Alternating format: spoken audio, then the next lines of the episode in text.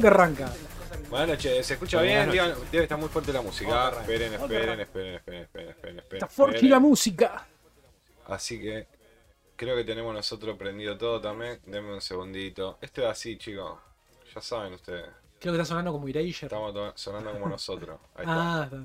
Vamos a silenciar esto también. Silenciar acá.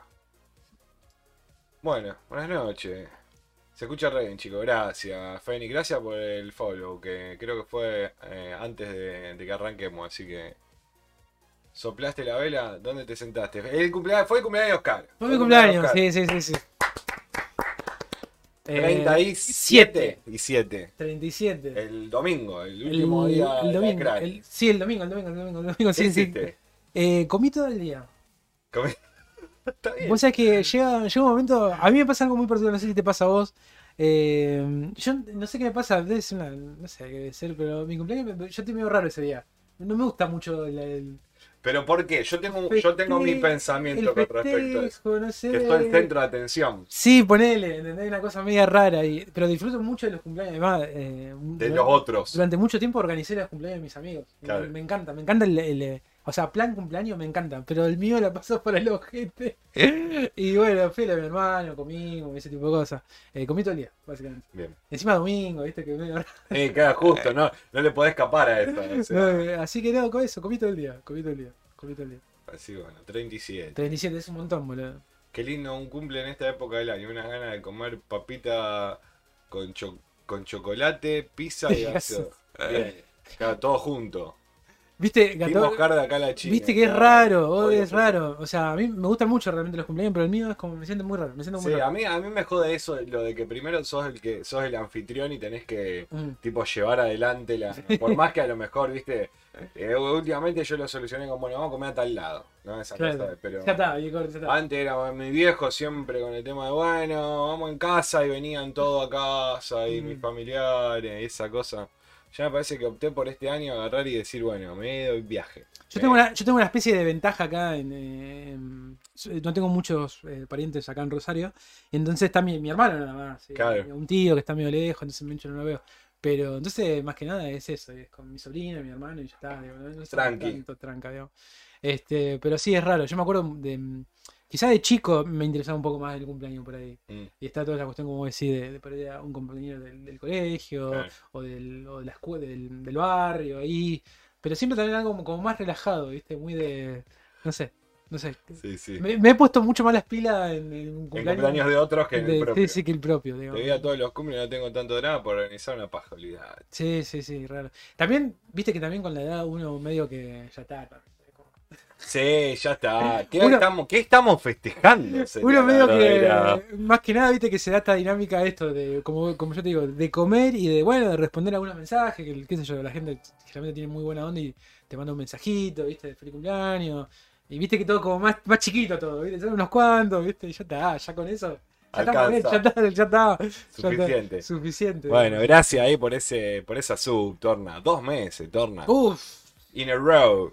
Two No. months in a row. Feliz cumple. El Prime viene con el, el regalo cumpleaños. Bien. Bueno, Muchísimas gracias, agradece, muchísimas gracias. Torna. Y bueno, estuvieron y en relación a mi cumpleaños, que yo lo tomo como. Lo tomo como regalo. Estuvo esto de la crack. Tuvo la crack. Estuvo lo de la charla, que, para que la- ahora vamos a contar un poco más, pero la verdad que la pasamos genial el día sábado a las 11 de la mañana. Sabemos que sabíamos que es un horario donde la gente duerme y se distiende, entonces medio complicado, pero la verdad que estaba lleno el lugar, nos sorprendió y la pasamos muy bien. La pasamos Sí. muy bien. Es más, nos quedó la idea después, de- después hay que ver Lo cómo. a llevar a todos lados. Lo podemos llevar porque ya está medio armadito, o sea, faltaría ahí unas cositas y ya está. Yo una vez hice un cumple, eh, invité a mis compañeros del colegio, no vino nadie. No. Esa es la peor también. Gracias por el Radio Nerd abierta. Ya, Vamos. ya hay canal de Twitch de Radio Nerd abierta. Así que. Y no es el de el que estaba. Así que bien, felicitaciones. Síganlo los chicos. Ay, para que lo vamos a buscar. Eh, a- de Nico, ¿no? A Sí, sí, sí, Nico, sí, sí, a Nico. Nico, y creo que el otro chico es Matías. Tenía razón, vos. Yo decía que era uno y no era el que. Claro. Radio Eh. Nerd abierta. A ver. Radio Nerd abierta. Vamos. Seguir. Seguir ahí. Me siguen a los chicos en Radio Nerd. Ahí le vamos a pasar. Uh, cualquiera. Control copy. Tuki. Le dan ahí follow. Buenas. Bienvenido. Gracias por el por el follow. Así, Así que, que- sí, tuvimos la tu- tu- cumpleaños, crack bam boom. Mirado película ayer. Miramos peli. ¿Qué tal? La semana pasada estuviste mal. ¿Eso? Sí, ah, sí, eh, me agarró, no me acuerdo qué me agarró ahora. Estaba con vómito. Ah, sí, vómito. sí, estaba una- estaba te había dado un ataque de hígado. hígado. Bueno, el fin de semana anterior como que, eh, no sé si Gracias, com- Fede. comí, tomé algo y me hizo por el ojete. Ya a los 37 en el solo. Pero eso fue como la previa, la verdad claro, antes. No, me quería matar, Iba a morir antes me de que quería, ma- llegue. me quería matar, me quería matar. Y encima, que, viste, te levanta fiebre, ya medio que te da todo. Y digo, ¡no! Vos, de, vos de, vos de Vigil Stream. Yo ahí jugué un jueguito. Un jueguito, ahí está. Jugamos jugué a sí, un sí, sí. juego. Y digo, no, digo, no, y teníamos que. Ah, viste, te, te da, te da media bronca, digamos, ¿entendés? Porque uno medio Y pasa. Pero bueno, ya está. ya está. ju- A uno le da me pase justo el día, el único día que generalmente hace una cosa. Algo, media sí, sí, sí, sí, sí. Y uno que por ahí. Bueno, no- a mí me había agarrado medio esa paranoia antes de hacer el- antes de ir a la crack Ah. de la- del sábado a la mañana. Digo, el viernes, no, yo que no sé, me da un. ¿Te dolía algo? No, no me viste, pero esa cosa de la cabeza que uno ya empieza a pensar malas cosas. Vos sabés que me- con esto que estás diciendo me acordé de una anécdota muy conocida de Papo. Papo en un momento lo invitan a Estados Unidos para tocar en. ¿Cómo se llama este lugar mítico de. El Madison Square Garden. Exactamente, con B.B. King, Mm. el ídolo de él. Y ponele que llegó un viernes él a ese lugar. Y él tocaba un sábado. Se quedó hasta el otro día encerrado en el hotel y dice, eh, Papo, salgamos, no, no, no si me, si me No, pasa algo. Claro, Se quedó encerrado un día en el a ti, hotel. claro, por las dudas. Bueno, que cuánta interesa, ¿no? De decir, de cuidarse a uno mismo.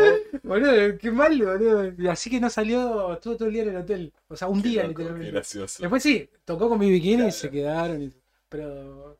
La locura, boludo. ¿A vos decía- te dio dolor de algo? No, no te dio No, no, no, no, pero esa, Ansiedad, esa no. típica de no sé, de ahora estoy medio con la garganta, medio, Ah. ahí, medio hecho mierda, pero ya me pasó, ya pasó, ¿entendés? Ya no me Claro. importa. Tengo que faltar el trabajo nada más por él, pero bueno. Yo te deseo que este año no te corra ningún perro, Oski, porque vos sabés que te quiero mucho. Ahí está. Ay, va. Vi que mucha No ha, gente. habido, no ha habido ninguna vuelta. Bueno, te escraché con una foto en el Instagram. Perdón, yo no- no- nunca viste que a veces uno no. No sé, capaz que como mínimo haber preguntado, che, te molesta, pero bueno, quería subir algo. Sí, sí, sí, sí. Pero vi que la gente mandó saludos. Sí, mandaron saludos. Eh, le mando mandaron un saludo a Nico, a todo, que mandá. Eh, Leandro escribió Andrea, también. Andrea, sí, sí, sí. sí. Sí, Eh, se así que bueno. Y después me escribieron también a mi Instagram, así que mucha, mucha gente, muchas gracias, muchas gracias. Eh, pero sí, sí, a, a mí, a mí a veces en determinado momento también me agarra como una ansiedad, que medio nerviosismo. Me acuerdo que hace mucho, mucho tiempo, me, cuando tenía que conducir algo así que había mucha gente y tal, por ahí me agarraba con una especie de dolor de panza que no sabía si era eso. Como un dolor de panza, nervio. O nervios. Sí, y después no. Se te endurece el pero- estómago. Sí, pero vos sabés que hay una cosa media. que es medio cliché lo que voy a decir, ¿no? Pero. mm, que se, que se te- se te pasa. Sí. Me ha pasado cuando tenía la banda, que el primer tema lo sufría mucho, el primer tema. Ya está, después se pasa. Y después ya está. Bueno, Cuando nosotros- veía que me escuchaba bien, no sé qué, ya está. ya A mí me, bueno, no sé, querés que empecemos, hablemos un poquito Dale. de la crack. eh, vamos a poner de fondo, hicimos como un videíto, chicos. A ver acá. Ahí va. Espera que le voy a bajar el volumen porque en realidad. Si no, queda todo muy. Ustedes están muy bien, dice Fran. Muy. En realidad no, pero bueno. Está a repetir. Bueno, ya bueno, la noticia fue esa, ¿no? La, esta, este fin de semana fue la crack, acá una convención de historieta súper grande, digamos que se hace ya hace 11, 12 años. Esta es la edición número 11. ¿no? Esta es la edición número 11, estuvi- estuvo parada por el tema del, del COVID dos años, o sea, 2020 y 2021 no se hizo, pero digamos todos los años se venía haciendo, se hace, mm, eh, son cuatro días, jueves, viernes, sábado y domingo generalmente, y se hacía en octubre, ahora la pasaron a agosto por tema de, de clima, ¿no es cierto? En octubre era, hacía mucho calor y había lugares donde no se podía ni estar y... Y bueno, entonces decidieron pasarla para una fecha que, ay, que, que- que esté lindo, pero que por lo menos no haga tanto calor. Tocaron unos días Eh, muy lindos. Tocaron días lindos. Y encima, y encima feriados. pues. Sí, bueno, eso también es una elección que me parece que empezaron a tener como para que también la gente que viene de Buenos Aires, porque viene mucha gente de, de, de- de afuera, digamos, de otras provincias, que, eh, como el domingo es el último día también de la crack, eh, por ahí alguno quiere quedarse y puede quedarse hasta el lunes que sea feriado. Entonces lo han elegido a propósito ya desde hace, creo que el año pasado también. Yo Los ni me enteré que estaba, ¿cómo puede ser? Bueno, Lo- los chicos que le sacamos la foto, vos, vos vas a ver el nombre bien del, del- la, la superestrella que vino el guionista este. Sí, Jeff, eh, Jeff Jones. Que le sacamos foto, eran del sur los chicos. Eh, ¿De dónde eran? eh, pero pará, no, no te entiendo. No, no digo en, en relación a lo que vos estás diciendo de, de gente que viene de público, viene de, de muchos lugares de. Sí, sí, sí, eran, de- vienen, no- sé a quién te refería, pero digo, sí. eh, Sí, unos pibes que estaban ahí que le Viene nos- gente de todos lados, Sí, sí. o sea, viene.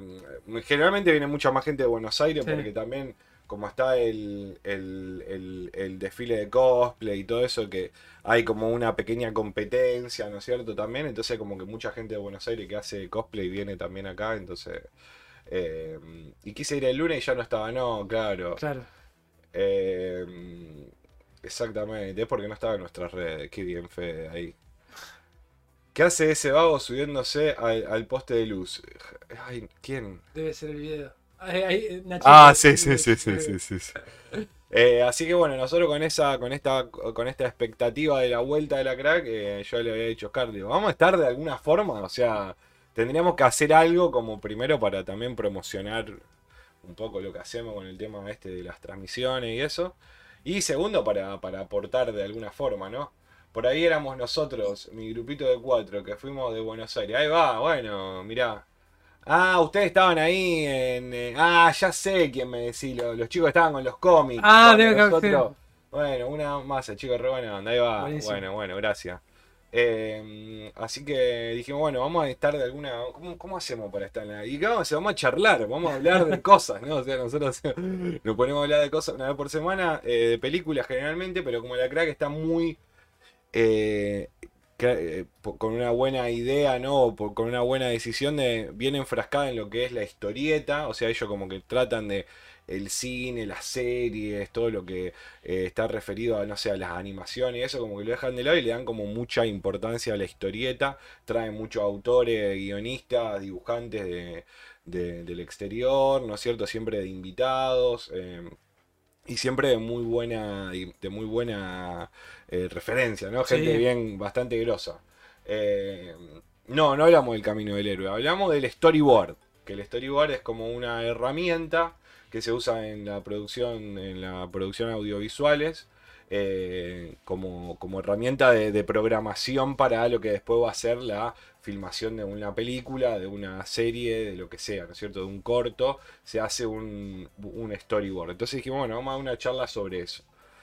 Bueno, mandamos el mail avisando, preguntando si podíamos, si podíamos estar y nos dijeron de que bueno, que en medio de una charla, como se da siempre en la crack hay stands, ¿no es cierto? Para los que no conocen, hay muchos stands de cosas que se venden, hay eh, editoriales eh, locales que, que, que, mm, que- que emiten cómics, ¿no es cierto? Historietas nacionales, y hay muchos dibujantes firmando cosas y también hay charlas de la, de las mismas, de la misma gente que está ahí y eh, talleres, ¿no es cierto? Así que cuando nosotros presentamos la propuesta esta, me dijeron, no, más que una charla van a hacer un taller. Y dije, uh, tenemos que dar como una clase. Ya pasamos a hablar al pedo a, a hablar a, a hablar, a darle clase a alguien. Entonces dijimos, bueno, que dijimos que sí, era el sábado de la mañana, y empezamos a organizar. ¿Querés contar vos? ¿Querés seguir vos? No, no, sí, sí, sí. sí. No, y estuvo, estuvo buena la idea en el sentido de también acercar, que, en relación a esto lo que vos decías, ¿no? De eh, nosotros de este podcast de cine, y entonces cómo nos acercamos, y la mejor idea fue el- a través del storyboard, ah, y, y también fue una cuestión también de, de organizarnos en base a eso, digamos, y ver cómo, cómo lo hacíamos también. Sí, buscar información. Llegamos a hacer unos, ¿no? unos videitos, explicar bien también. Por suerte la gente que fue en ese momento a, a la charla la tenía muy clara, había unos chicos que dibujaban, otros chicos se notaban que habían pasado por la escuela de cine o algo así. Este, y después había otra gente que creo que le interesaba. y- Bueno, a nosotros no. Bueno, una de las cosas que nos pasaba era, era- a mí por lo menos que me pasaban dos cosas. Primero era la del material, ¿no es cierto? Nos dijeron, nosotros habíamos pensado hacer una charla de media hora, porque yo le decía, las charlas generalmente duran media hora, le digo, no, no más que eso. Y eh, Y acá Y nos una- dijeron una hora. Y nos dijeron, no, van a, va, el taller dura una hora. Dijimos, uh, bueno, para una hora hay que, más allá que hablamos nosotros bastante al pedo y todo, pero digo, eh, tenés que remontar una charla de una hora. Y estuvimos la hora, Y estuvimos, estuvimos la la hora. hora. Sí, Y lo otro era que vaya alguien, ¿no? Porque teníamos ese miedo que nosotros mandamos eh, los posteos y todo eso, pero bueno, decíamos, bueno, no sabemos cuánta gente. No, y aparte lo repetimos, sábado, 11 de la mañana. Claro. Eh, la crack abre a las 11, a las Ah, 1, perdón. Ab- Abre a la una. En ese, claro, en ese momento la, la crack está cerrada, todavía no se puede ingresar con los stands y eso. Claro, había gente sacando las entradas, probablemente Exacto. había dos en tipo de entradas, la virtual y la que podía sacar ahí por, por boletería sería. Gente había, digamos, pero Sí. más encarado después del medio. Claro. Esto Sí, es. movimiento 11. había, movimiento había, pero digamos, bueno, yo llegué tipo 10 y media y no, no estaban ni los que, ni los que abrían, ¿entendés? Dije, bueno, yo me voy a sentar acá. Y la verdad que nos dieron un lugar súper copado, donde tenía un proyector, era una, era una- eh, había retroalimentación por parte de los espectadores, sí, claro, Sí. eh, había, había, habíamos subido a nuestro Instagram eh, unas historias, Aparte, no hubo necesidad tampoco de tener un micrófono, nada, se escuchaba todo. se escuchaba bien, pero había más de 20 personas, Sí, que sí, bueno, de vuelta, el miedo ese se fue y entró otro miedo, ahora hay que hablarle a un montón de gente, pero bueno, en eso como decís vos, cuando medio que arrancás Ya está, ya, Ya está. eh, la gente estaba repiola. Sí, sí, sí, no, había, y había, como dijimos antes, había unos chicos también que había un chico que. Es más, cuando yo estaba esperando afuera, estábamos sentados afuera esperando que abran. Te Y a mí se me acerca un chico y me dice, ¿ustedes están para la charla de Storyboard? Sí, le digo. ¿Vos venís a la charla? Le digo. Sí, me dice. Y yo dije, bueno, uno va a ver, dije. Así que. A mí, una cosa que, a mí una cosa que me sorprendió para bien es que había mucha gente realmente interesada Sí, sí, en este sí. tema. Así que estaría bueno también que, no sé, esto lo tiro al universo, ¿no? Que, no sé, que la escuela de cine, este tipo de cosas. Ya vamos a ir a dar una. Que estén, que- no, bueno, sí, ojalá, pero digo que abran como un área de ese tipo de cosas. Bueno, nosotros lo vimos a Pavaneto y. Hola Mati, hola Kingone, querido. Vamos. ¿Cómo va Mati? ¿Todo bien? Este, Estamos contando nuestro paso por la crack, acá una, una convención de historieta que se hace en la, en la ciudad de Rosario. Porque conozco mucha gente que realmente eh, Uh, eh, sí. le gusta, ¿entendés? Bueno, nosotros también lo pensábamos como una cosa, ¿no? De que también de que el que va a la crack y le interesa la historieta, generalmente también es mucho dibujante Mm. y esa cosa, y esto del storyboard era como, es como una como una ventana a un laburo que tal vez uno no conoce Sí, y que capaz que sirve. ¿Alguno de los dos hace historieta o ambos? No. No, bueno, nosotros es algo hay- particular. Nosotros igualmente siempre hacemos como unos pequeños disclaimer, que siempre hablamos de, por ahí Rodri, que es el montaje y fotografía, y yo guion y producción. Claro, ya lo Entonces- tenemos reorganizado eso. O sea, hablamos desde ese lugar. O sea, hablamos Claro. desde ese lugar, este, que es lo más honesto. Exactamente. Eh, sí, pero nos interesa, digamos, porque de vuelta también la historieta Aparte lo hemos utilizado. pero- está muy, está muy relacionado a lo que es, o sea, relacionado a lo que es el cine en el sentido de del contar eh, historia, ¿no? Sí, De una, obvio. una forma más visu- también visual, ¿no es cierto? El cómic tiene muy mucho contenido eh, eh, cinematográfico también, ¿no? En otra es un guion técnico, Sí, sí, sí, sí, sí. total, está buenísimo. Eh, bueno, y por eso le lo enganchamos justo con el tema del Justo, storyboard, justo, justo. porque en realidad queríamos hacerlo de algo y no sabíamos bien de qué. Y yo le digo a Oscar, le digo, mira, capaz que podemos enganchar de esto, pero que es algo que nosotros, le- nosotros decíamos cuando, lo- cuando estábamos en la escuela, odiábamos hacer Claro, storyboard, ¿no? Y ahora estamos dando clases de que, hay que hacer storyboard. Pero, qué La- sé yo. Las vueltas de la vida, maestro. Sí, sí, sí. La vuelta de la vida. Un, día soy el, un día soy el héroe, otro día soy el villano. Pero sí, súper bien, la pasamos súper bien. Y quedamos ahí re hypeados, quedamos. Sí, quedamos, y acá tenemos. Esta fue la. Esta fue la. Vamos a ponerlo acá en grande a ver si se ve mejor. Esta fue la, la revistita que salió eh, de la crack, eh, muy, muy dedicada a lo que es eh, lo que es todo el tema de los humedales, ¿no es cierto? Hay un, un dorado monstruo ahí saliendo medio kaiju. Gran, gran, gran, Gran, portada gran de portada, Germán gran Peralta, que acá un dibujante de, de la ciudad de Rosario, eh, que trabaja para afuera también, que es uno de los organizadores, eh, junto con... Bueno, le dieron el premio a... Me saludó Hapkin, boludo. En un momento estábamos sentados con Martina abajo, que ya estábamos re cansados, estábamos... En una nos sentamos y acá estamos nosotros, ¿sabes? Salimos acá, no se va a ver. Nuestros nombres. Salen nuestros nombres, ¿entendés? Estamos ahí. Acá yo nunca desarrollé habilidad para el dibujo.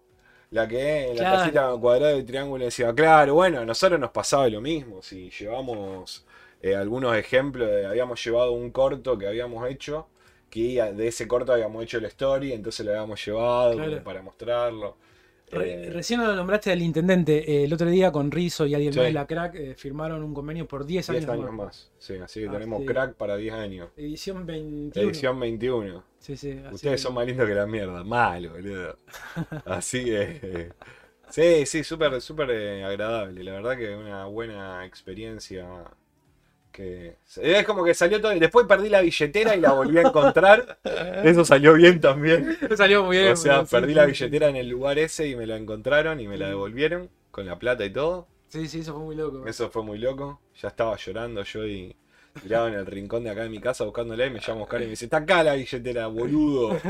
Rodri perdiendo cosas. Sí, me hacía mucho que no me pasaba. encima eh, nombraron todo tu nombre por, eh, Sí, por sí, los parlantes. por los Y altoparlantes. yo digo, le pasó algo. Yo estaba con Pablo, eh, le mandamos un saludo a Pablo que estuvimos casi todo el día, estuvimos todo el día con él, básicamente. Claro. Eh, la pasamos muy bien, un compañero también de ahí del EPCTV de la escuela de cine. Y bueno, fuimos a diferentes charlas, fuimos a ver a, a Sí. esa chica Belén. Belén Ortega. Que de- yo debo, debo, debo confesar que yo no la conocía.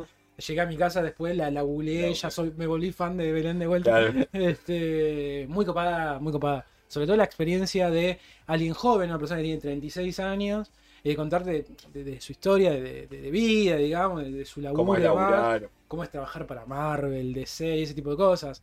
Y, y- y es mm, muy lindo la forma que lo, como lo iban contando y cómo también, más allá de que esto es historieta, también cualquier persona que tenga, que tenga alguna inquietud artística, también esto que, esto de, de nada, de intentar, intentar y de trabajar y de ser regular con tu propio trabajo, ¿no? Este, Esta chica contaba que si no era por ella misma de seguir laburando, no, no, no te llama nadie Sí, y sí, demás. Sí, los problemas que, que- o sea, que como uno... Y, y Belén se llama Belén Ortega. Buscala en Ortega. Instagram, te va a salir eh, Genia, genia. Belén total. Ortega. Genia A lo total. mejor te confundí porque es hegemónicamente Bella, bella, bella. y no da, no da perfil, o sea, estamos siendo... Es- No sí. queremos ser eh, Eh, de sí. nada, ¿no? Pero y ella está en pareja con un chico también que se llama Javi Fernández, que también son dibujantes. Muy pegado, dibujantes. muy pegado. Los dos son dos Adonis, eh, sí, que eran la pareja de perfecta, todos los estaban eh, amando, ¿no? A los dos, ¿no? Porque también, eh, y lo muy talentosos, aparte muy talentoso, los muy dos. Vos sabés que a partir de eso vi un montón de entrevistas de ella, es muy... muy Sí, sí, muy piola. muy Aparte, piola, muy piola. le hicieron una, una entrevista a los dos juntos, que cómo era, bueno, ahí están las imágenes, Sí, cómo era trabajar juntos, digamos, de lo mismo, eh, y, y cómo, cómo era cada uno, ¿no es cierto? Cómo ella tenía algún, algún problema de que se volvía loca con la entrega, y el loco era como re que ya lo había, ya había pasado por esa cosa de la ola un poco, entonces era como que se complementaban entre los dos. Eh, la verdad que, que, que muy piola. Sí, y esto, y, y- y también marcar esto que yo te decía, es una chica que tiene 36 años, digamos, nuestra edad, y que, que- que hace lo que le gusta, digamos. Y eso pues, es- es- son ese tipo de experiencias o charlas que, que, nada, te, te- sirven. digo. Repito, si alguno tiene una inquietud, por ejemplo, la mayoría eran dibujantes, claramente eran dibujantes, guionistas, editores y ese tipo de cosas.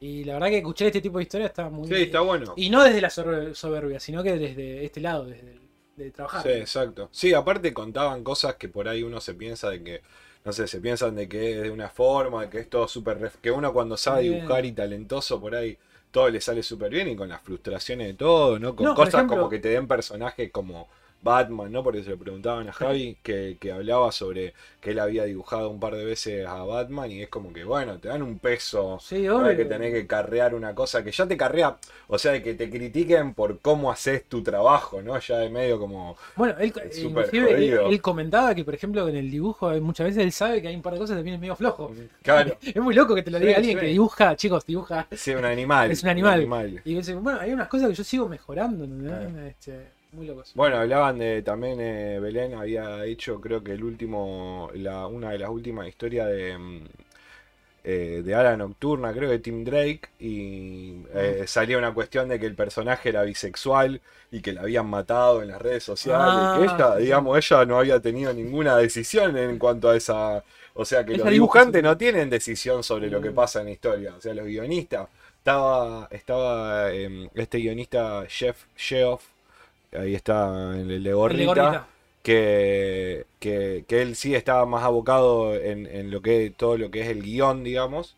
eh, y había y estuvo adelante personajes como eh, eh, Linterna Verde, Flash, la, eh, la Liga, la Sociedad de la Justicia, creo que era también, ¿no es cierto? Como muy, muy eh, involucrado en, en la, en la decisión artística de personajes muy importantes de DC, ¿no es cierto?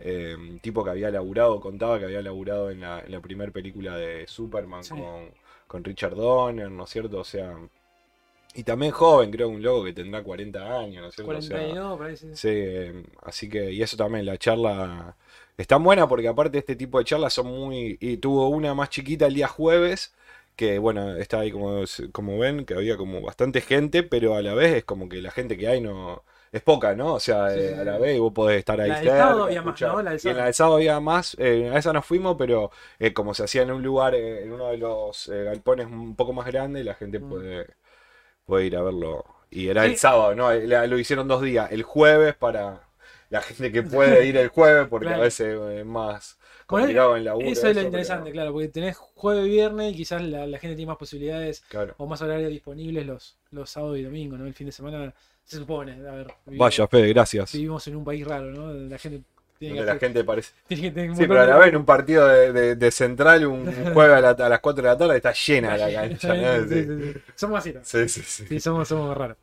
Eh, así que, no, estuvo, estuvo muy lindo. Sí, la verdad que la pasamos, la pasamos bien, una cosa que de vuelta teníamos, eh, estaba esta cuestión de que la cantidad de gente, no o sea, es abrumadora la cantidad de gente que va, con el COVID esto no hubiese, no la y tuvieron la, la, la gran decisión de no hacerlo. Creo que el primer año de pandemia había pasado de que habían hecho como algunas pequeñas transmisiones en Instagram De paneles, ¿no? con los, claro, con los, con los editores, ¿no? Con estas presentaciones de algunos, de algunos cómics que, que van, que van pasando en el año. Entonces es como que eh, trataron de darle el empuje a eso, que es lo que siempre hacen, pero de forma presencial. Eh, este año, ese año lo hicieron así, pero fue lo único. Lo hicieron, no robaron con ninguna otra cuestión porque parece que no. Esa cosa virtual, ¿no? Que me parece que no Sí, y es muy raro, muy, muy, muy raro. Así que. Bueno, un año hay que esperar. Un año más, generalmente en agosto, así que eh, esperaremos el año que viene. Ya, ya, ya se confirmó eso, como dijo Oscar al principio, de que cerró el gobierno del municipio, la, la provincia cerró por, 10 por años. 10 años más para que se pueda utilizar. eh, Me sorprendió el número Sí, sí, sí, sí, eh, 10 años. bastante. eh, en, este, en este país que, Pero sí que que- está a punto de perderse fuego que todo no aguanta nada tanto tiempo. Bueno, pero es lo que yo le preguntaba a Martina también, le digo, porque no, no está medio raro que se tomen, que tomen ese- Es como una cosa, me dice, de que, como de que, que, que para que no se pare de hacer, ¿no es cierto? acuerdo. O sea, cual- claro, un acuerdo como para que en realidad el- esté el que esté, eh, Sí, esa sí, posibilidad obvio, obvio, mínima de que se pueda eh, efectuar, así que... Pero sí, a mí- Mucho, muchos, mucha gente colaborando también, ¿no es cierto? Para este tipo de eventos, eh, desde jo- muy, muy jóvenes con el tema de los ingresos, ¿no es Mm. cierto? Ayudando, eso está, está bastante bien organizado. Sí, este año creo que va, creo que esto compartimos, lo, lo charlamos el otro día, creo que es el que más gente vimos. Sí, ayudando. Ayudando. Había mucha gente controlando el tema de las pulseras, cuando en otro Claro. momento se, pod- se podía truchar bastante más. Lo que pasa es que las pulseras son de un, de un color cada día, ¿no? Mm. Claro, entonces no, no hay mucha forma de... Tener una pulsera que es para entrar todos los días, ponerle y después tener La verde, cada día, cada día una pulsera. Así que es, muy fácil, ¿no? Venir con la roja el domingo, porque... no, hay, No algo, podés. hay algo raro, maestro. Esa no. Esa no, esa no. vení. Pero, Pero, bueno, creo que no hubo gran, por lo menos el- el- cuando estuvimos yo, cuando estuve yo, no, no hubo grandes problemas así de... de- No, no, no. No, a veces la, y la gente se vuelve un poco jede con el tema de a veces de esto de los dibujantes y esas cosas, Mm. pero pero está bastante bien controlado. Está, Yo está- creo que también hubo un gran trabajo, esto me parece que está bueno mencionarlo, en redes sociales de hace un tiempo, la crack, en Instagram más que nada, eh, por lo menos donde yo lo vi, donde todo este laburo de ellos de decir, bueno, lo de los cosplayers, eh, no es solamente disfrazarte un poquito, sino que actuar de, ¿no? A la crack entra la gente que va con el cosplay entra gratis, pero te lo aclara muy buen, muy bien y muy detallado Muy de que ir de- y disfrazado no es llevar una máscara de Scream, ¿no? O sea, Exactamente, comprado en un cotillón. Claro. Exactamente, entonces me parece que se tomaron el trabajo ese, se tomaron el trabajo de si co- reconoces algún eh, dibujante y se, buscate los horarios donde te sabes que, que va a estar, va a estar firmando y demás. Es hacer cola y nada más, porque una, una de las características que tiene esta convención es que no hay sector VIP como Exacto. no hay meet and grip como no Claro, sé. eso también está muy bueno. Es, es- todo es como bastante transversal. Bien digamos, popular. Bien popular. Digamos, lo, la- Eh, lo único es la entrada, ¿no? Que- sí, bueno. Y a la vez tiene como esta cuestión de que podés estar, está la cuestión de los fanzines también, de Claro. que eso es gratis y a, lo- a los chicos que, que- que por ahí no tienen la capacidad de, de pagar un stand adentro de la convención, la crack, bien, la crack le da sí. ese lugar, que es una carpa gigante donde todos pueden estar ahí eh, y poder mostrar lo que hacen. Entonces eso también hace de que la gente vaya a ese lugar. Y a lo mejor si no quiere entrar a la convención, está como ahí, ¿no? Está, Sí, está está. todo ahí, ¿no? Ahí. Eh, los cosplayers están afuera, eh, está, está bueno. Coincido eh, esa descripción de lo que es cosplay y está muy bueno porque mucha gente abusa y le saca seriedad a los que le hacen Exactamente. Claro, sí, Hicieron sí. un gran trabajo de eso, la verdad. Y bueno, y aclarando todas estas Sí, cuestiones. aparte muchos años Sí. carcomiendo con Sí. ese tema. Está Sí, bueno porque Está ya bueno, está bueno. no te pone que te pone la gorra, es como ya no seas tonto, ¿entendés? Sí, sí, ya sí. nos dimos cuenta que te hace el boludo. Y deben haber dejado entrar a No, muchos sí, en su momento de decir, pero yo vengo disfrazado, ¿entendés?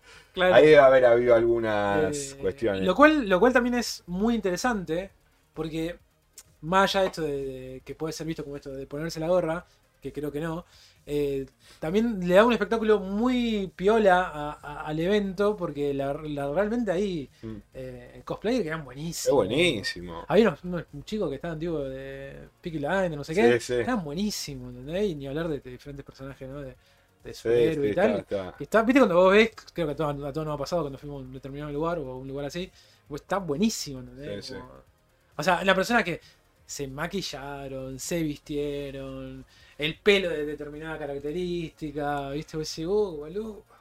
Sí, sí, había. a ver- Y eso hay que bancártela, es todo el día. Sí, sí, sí. Digo, te tiene que gastar, te, te- te tiene que gustar. No, aparte viendo, a veces pasa de que. de que. De que vienen con. con. con, cosplay que son gigantes. eh, y muy. A ver si se ve esto. Ver, Vamos a poner un par de fotitos. Vamos a poner en modo presentación. Vamos a mostrar. Esa foto de saqué yo. Esa, la fotola. Saqué foto, igual, este año saqué un poco menos. Lo del cosplay no le saqué este año, fue medio.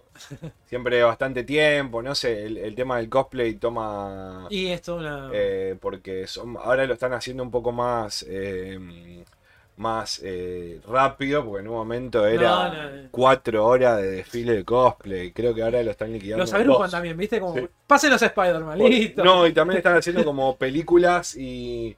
películas y series y después cómic, ¿no? Claro. que es como historieta. Sí, sí. Entonces. Y eso te da un orden de. Sí. Las charlas, yo creo que también las charlas son eh, como lo más, una cosa que está muy buena porque por ahí escuchás, eh, sacando lo que es presentaciones de libros y esas cosas, a veces he escuchado entrevistas Data de gente que labura, eh, que, que está, que está bastante piola. Así que un año más de la crack. Mucho arte, mucho artista, mucho dibujo. A mí lo que me encanta como verlo, los que dibujan es... Y la forma que lo hacen rápido. Mm. Con la presión de toda la gente ahí. ¡Ah! Pero, pero sí, bueno, en diciembre se, eh, se dedican a traer también, ¿no? A muchos artistas. ¿eh? de flema tenía. Sí. A muchos artistas de, de afuera, de Buenos Aires también, mucha gente. Eh, así que, piola, estuvo bueno. ¿Algo más? Le agradecemos, bueno, le vamos a agradecer, después vamos a subir este recorte a YouTube. Le, va- le vamos a agradecer a, a nuestro primer contacto que fue Eduardo, Eduardo Santillán Marcus, que es uno eh, junto con Eduardo, con Eduardo Rizzo, que es casi el, el director de la crack, el dueño, digamos, entre comillas, que el que empezó toda esta idea. Eh, Eduardo con, con, con Eduardo Santillán Marco y con, con, con Germán Peralta son como los tres cabecillas de lo que es la crack y después con un montón de gente asociada, con un montón de gente de su grupo que todos los años organizan. Bueno, le agradecemos por el espacio que nos brindaron. La Ahora cuando terminemos la transmisión vamos a mandar un mail. Ah. Sí, vamos a mandar, sí, sí, yo te iba a decir que te ahora le ahora ahora. Así que, bueno, nada más. Perfecto, Virgilio. ¿Qué más? ¿Qué onda? ¿Qué tal? ¿Qué pasó? Em, ¿Pasó algo? ¿Noticias? ¿Se murió alguien? Ay. Una actriz, se murió la de Gris, se murió la de. Ah, ¿Cómo sí. se llama? eh, La semana pasada, ¿no? Sí. Ay, no me, ¿Cómo se no me sale el nombre. Ah, eh, Gran película, eh. sí. Gran Sí, yo no sé si vi Gris, boludo. Uh, la tenés que ver, la tenés que ver. Muy buena, muy buena. No película. sé si me gustan esas películas. Pero esta está, esta, mirá que yo, yo le tengo un terror. Eso es lo, lo que tenemos en común. Bueno, a mí saben qué tipo me gustan este de ese no. estilo, digamos que son como más eh, dark, ponele eh, Calle de Fuego, que había Ah, visto, bueno, sí. y la de The Warriors. La de Warriors, sí, sí. Olivia Newton-John, gracias, Torno, buenísimo, bien, exactamente ahí, Con un joven ahí, Travolta. con un joven Travolta, Eh, o por ahí, sí, sí, sí, sí, sí. sí. algunas letras podrán estar mal, pero la idea general se entendió, Olivia Newton-John. Olivia Newton-John. Bueno, mu- muchos saludos de mucha gente ahí, de, de- de todos los diferentes. Vi mucho mucho posteo en redes sociales.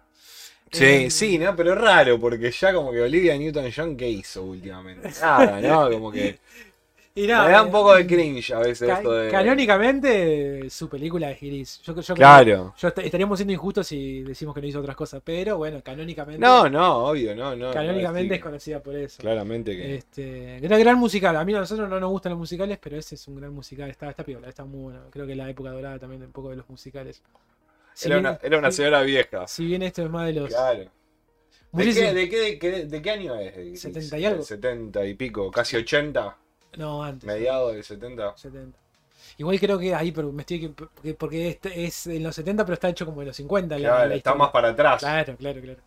Oh, mirá quién llegó. Feliz cumple, te dice Mika. Muchísimas gracias, muchísimas gracias. Muchísimas gracias. Eh, ah, este, eh, arranqué a ver y no lo terminé eh, lo de el documental del robo del siglo. Ah, me lo recomendaron mucho también. está, está muy, yo te digo, no es por nada, ¿no? Pero lo- vi creo que media hora. Lo que vi ahí me gustó muchísimo más que la película. ¿Sí? Sí, no, a mí me dijeron... Que la película de Franchella, eh, Peretti y demás. Tiene una fotografía muy piola. Da un poco de cringe. Da un poco de cringe verlo actuar a todos. Pero todos son unos personajes hermosos. Sí, ¿no? Eh, pero está muy bien hecho la. La, la historieta. Ahora vamos a ponerlo... Si te aguantas un poquito el cringe, Pasa, ¿no? pasa, pasa como. va como pico. Pero esto da cringe. Sí, porque, porque en determinado momento. eh, Se eh, pone como hay- más- Actuar. Ah, Pero no ok, actuar- ok. Pero es actuación más de dramatización, pero tranquila, ¿no? Se va a la mierda. Bien, Ve, Eso está actuado. claro. Eso está actuado. Sí, Eh, son todos ellos, son, son ellos. Exactamente, que a diferencia de la peli, que todo el mundo se ha enojado, que está basado en un libro. Lean el libro, que no me acuerdo en este momento cómo se llama. eh, que es un periodista que siempre escribe ahí en, en la Rolling Stone y demás.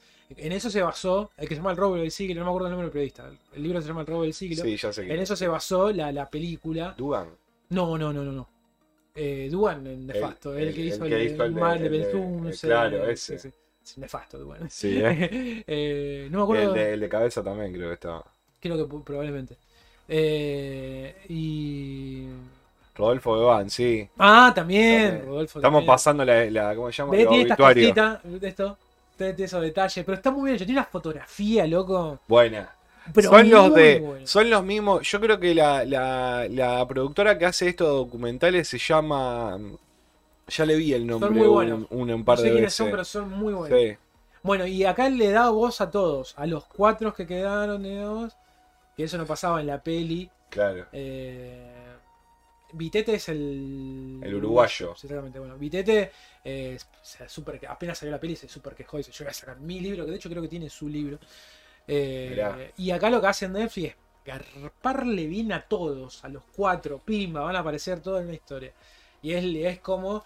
Pero ellos lo que quieren en realidad es el título de la historia oficial. Claro. Ellos, ellos van en busca de eso. Pero ellos estaban involucrados en la película que había salido. O sea, Sí. o estaba basada en el libro. no, no, no, En estaba basada en el libro, basada en el pero eh, la película recortó mucho.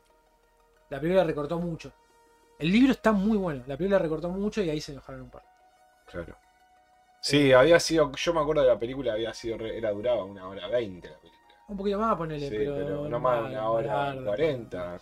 La película, el resumen de la película es. Esto se le ocurrió a un loco que tiene mucha plata y fuma porro todo el día. Claro. Igual, es eso, porque la, la historia nace de ahí, Es un poco eso. pero hay un montón de otros matices que están en el documental, ¿entendés? Claro. Eh. Así que me... Mira, es, eh, ¿cuánto dura? ¿sabes? Menos. Una hora y media. Una hora y media, es cortito sí. también. Él es un personaje hermoso. Es un personaje hermoso, ¿eh? Es un personaje hermoso. En un momento dice, yo en un momento me cae la ficha de que había que hacer un túnel. Yo nunca hice un túnel. Lo único que hice fue plantar una, una planta de marihuana. hacer un pocito para una planta de marihuana. Pero bueno. Qué cosa esa también, ¿no? De tirarse a hacer una re. Re. ¿Cuán aburrido tenés que estar para llegar a ese punto de flashear? Hay una cosa que me parece súper interesante que ahí radica una buena idea. Esto no es spoiler porque esto, esto es noticia, chicos. Bueno, y está el policía, ¿eh? el tipo que negoció. Es, Ah, que es un personaje también él. También lindo. hermoso él, o sea, una cosa muy divina que en la peli lo, el, ese ¿Lo hace perso- Rani? No, lo No, hace es Rani, no. eh, eh, sí, el, Luque, el Luque. Luque lo hace. Eh, que tampoco había quedado muy contento con su participación en la película. Y acá está maravilloso. Sileo. ¿Sileo cuál es? Sileo. Sí, había uno, creo No sé cuál es ese. Ese no sé cuál es. Ah, Sileo no, Sileo es el, el poli. parece. El policía. parece que el poli. Ahí va. Eh, ahí me colgué. No, te había preguntado cuánto duraba, me dijiste, pensé que eran unos capítulos, El pero una sí. película. Eh, sí, no, una, una, y- una hora y media y demás. Eh, está, está, está muy bueno. No, te decía que en qué radica una idea, esto no es spoiler. El tipo lo que hace en realidad, cuando, él, cuando crea toda la cuestión de la idea en sí, eh, se leyó todos los... Eh, eh, todos los... eh, todas las- todos los, el papeleo o la- las cosas que tienen que hacer los policías en determinados casos, ¿no? De Bien. esto de qué pasa. Sí, el, el- libro del De- negociador. sí, de contingencia y, de, y en fin, del, claro, del negociador. ¿Y qué pasa? Un- un- un- hay una, una teoría de cómo tratar, de cómo resolver, cómo la, la- la- la policía puede resolver este tipo de investigación, cómo pueden resolver este tipo de cosas. Si roban el banco estando cerrado o estando abierto, y él lo que hace es la mitad. Claro, lo hace. Hace un túnel para sacar, dice, nosotros entramos por la puerta y salimos, ¿entendés? Claro, Y, y una cosa es toma de rehenes. Lo que hace acá es mezclar un poco de todo, que es lo que terminó sucediendo en el robo.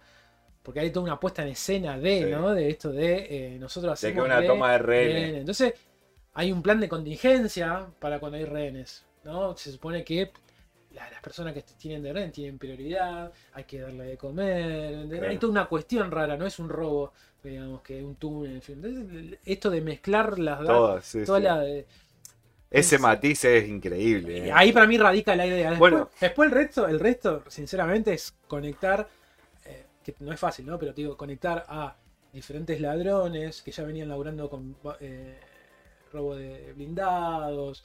Está el, el muchacho de la técnica que tiene que ver con todo esto de los, de los barcos y, y demás, el motor. El que sabían abrirlo, las cajas. Exactamente.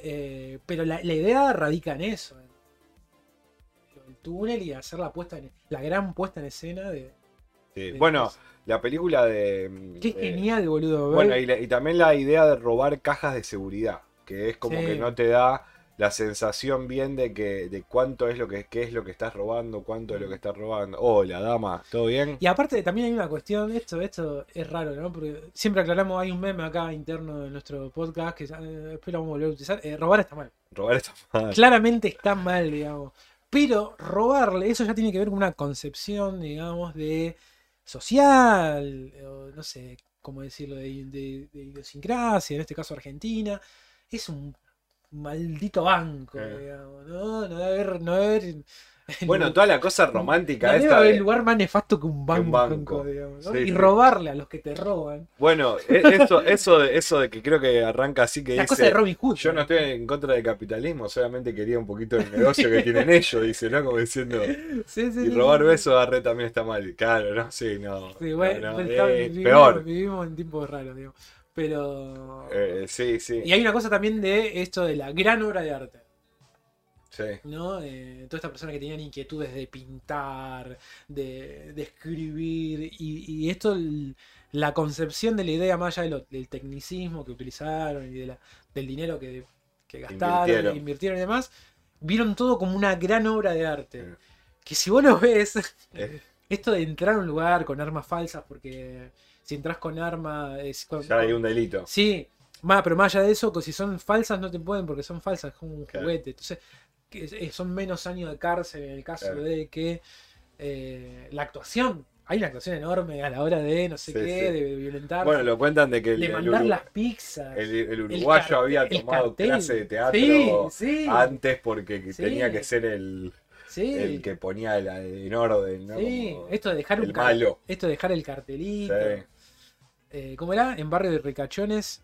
Eh, No son, no es, no hay, no es rencor, es solo, no hay, sí, No son, son amor, hay rencor, no me acuerdo. Sí, pero sí. bueno. eh, no es por rencor, es por amor, algo Claro. así.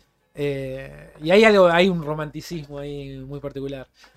Yo particularmente también creo que fue el momento justo, 2006, había tecnología, no había tanta como ahora. Mm. Es un momento clave para mí. Eh, Justo. Justo.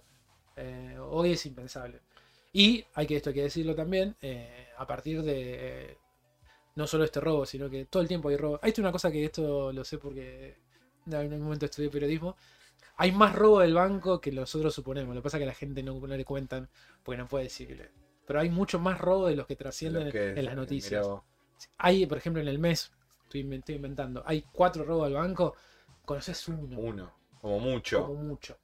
Nuestra Eh, propia vida de cada uno es una película en la que solo hay un espectador, nosotros. ¡Qué profundo! ¡Dame la puta madre! Vamos, ahí damos. Eh, y creo que tiene que ver con esto, ¿viste? Me parece que fue un momento muy particular, digamos. Eh, no, te decía esto de que generalmente cuando hay robos tan espectaculares como estos, sientan precedentes para un montón de gente, eh, para poner otro tipo de seguridad, otro tipo de cámaras. Sí, ya están al tanto. Me imagino que ya, ya no se puede más robar y irse por un agujero tan fácilmente. Por ejemplo, hay una de las cosas que hoy, hoy no pasan, pero que pasaban mucho en los 80 y los 90 y principios del 2000, son los robos de los blindados. Mm. Hoy es, mm, te diría que casi no hay robo de blindados. No, No. mirá. casi no hay robo de blindado. El último, Bueno. el último grosso, grosso que vi, que fue una, una carnicería, fue hace un par de años en Brasil. Eh, hay una empresa muy conocida de, de- de- de- de traslado, digamos. Eh, no, entró un equipo comando de casi de 15 personas y, y pusieron Miguelitos a través de todo, de un circuito. Ah, no, y se- o sea, bajaron con ametralladoras de armas de guerra, hicieron mierda. todo- Muy, demasiado violento. Demasiado. Demasiado violento. Wow. Demasiado, demasiado violento. Bueno, también estaba el precedente ese anterior de Ramallo, había sido el claro. que se habían ido con el auto y los cagaron matando Sí. y mataron a un par de, Sí. de civiles Es también. un momento muy nefasto. Sí. Bueno, Eso a raíz de eso. exactamente, a raíz de eso, la había quedado muy sensibilizado, vamos a usar esa palabra, Todo. la policía argentina a través de ese caso. Entonces, nos iban a comportar de ese, de- con ese nivel de violencia si ellos salían. Claro. De- de- ellos decían, después de ese robo, que hubo otros robos más también, y otras tomas de rehenes también. Bueno, no sé si te acordás, pero después de lo que, todo el quilombo que hubo en el 2002 acá en Argentina, eh, trascendieron un montón de robos con toma de rehenes. Sí. Un montón. Yo me acuerdo Sí. que Crónica te diría que semanalmente medio que metía uno. sí. Eh, y se hicieron, se hicieron muy populares también. Había un par que eran muy violentos. Esto hay que decirlo también porque muchas veces la policía no está preparada para este tipo de cosas. No, ni está preparada para estas cosas. No es como en las películas que vemos, donde lo tenemos a Denzel Washington re canchero, que ya sabe Ya qué tiene sabe. que hacer. Bueno, esto acá no pasa. Bueno, ahí eh, sí, ese La documental. policía no sabe hacer RCP, Rodrigo. Claro, nada, olvídate. ¿Me entendés? O sea, Este documental es de los ladrones que hicieron la misma historia del cual hicieron la película con Peretti y Franchella. Sí, el robo del siglo, exactamente. Exactamente. Sí, Salió hace poco, hace poco salió este, la semana pasada. sí, el 10. el Eh, 10 de- salió este documental por Netflix donde es como el Que relato la- de los mismos, de ellos mismos. tiene el aval de todos. Y es en tono documental, pero tiene como unas partes como actuadas, dramatizadas, yo diría. Y tiene una fotografía muy linda, Muy bueno. muy buena. Sí, sí, no. Ah, ¿esos, ¿esos son esos chabones hechos en Argentina o no? No, hay otra. es, eso es como la rama argentina de Sí, Netflix. de sí, Netflix. no, pero hay una, creo que la, la, la, la productora se llama como algo de eh, un nombre en inglés, algo en inglés Ah, me parece que es. muy pero buenos, No, no estoy seguro. buenos. Genial. Sí, la vamos a ver. Recomiendo sí. el libro también, ¿eh? ¿Cómo se llama el libro? Se llama El robo del siglo y no me acuerdo el nombre del escritor. Si querés lo buscamos ahora. Yo creo que se llama Rodolfo algo.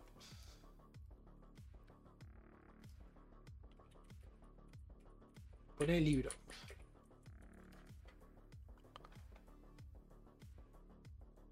Ana Isabel Conejo. No, ah, es este, no, el, el Luis- el azulcito, no. Eh. Tras, volvé allá atrás. Espera. ¿Más? ¿Otro más? No. Ahí. Volvé a dar vuelta. El robo del siglo, poné enter, de vuelta. ¿Acá? Sí. No, pero era este. Había aparecido ahí. Luis Mario, es Sergio González. Ese es el de Vitete. Y este no es novela política sin. La historia de Luis Beldi. No, no, no. Recién había aparecido, ¿eh? Uno celestito. Eh, bueno, robo el siglo, a ver.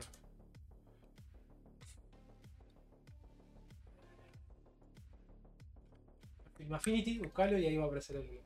La referencia. Sí. Todo se busca en Film Todo Affinity, en Film chico. Affinity. Bueno, que esta película la, la, la dirige Willow. ¿eh? A, a mí no me gustó la película. Me gusta mucho Ariel Willow, pero no. Ahí arriba, sí que decir.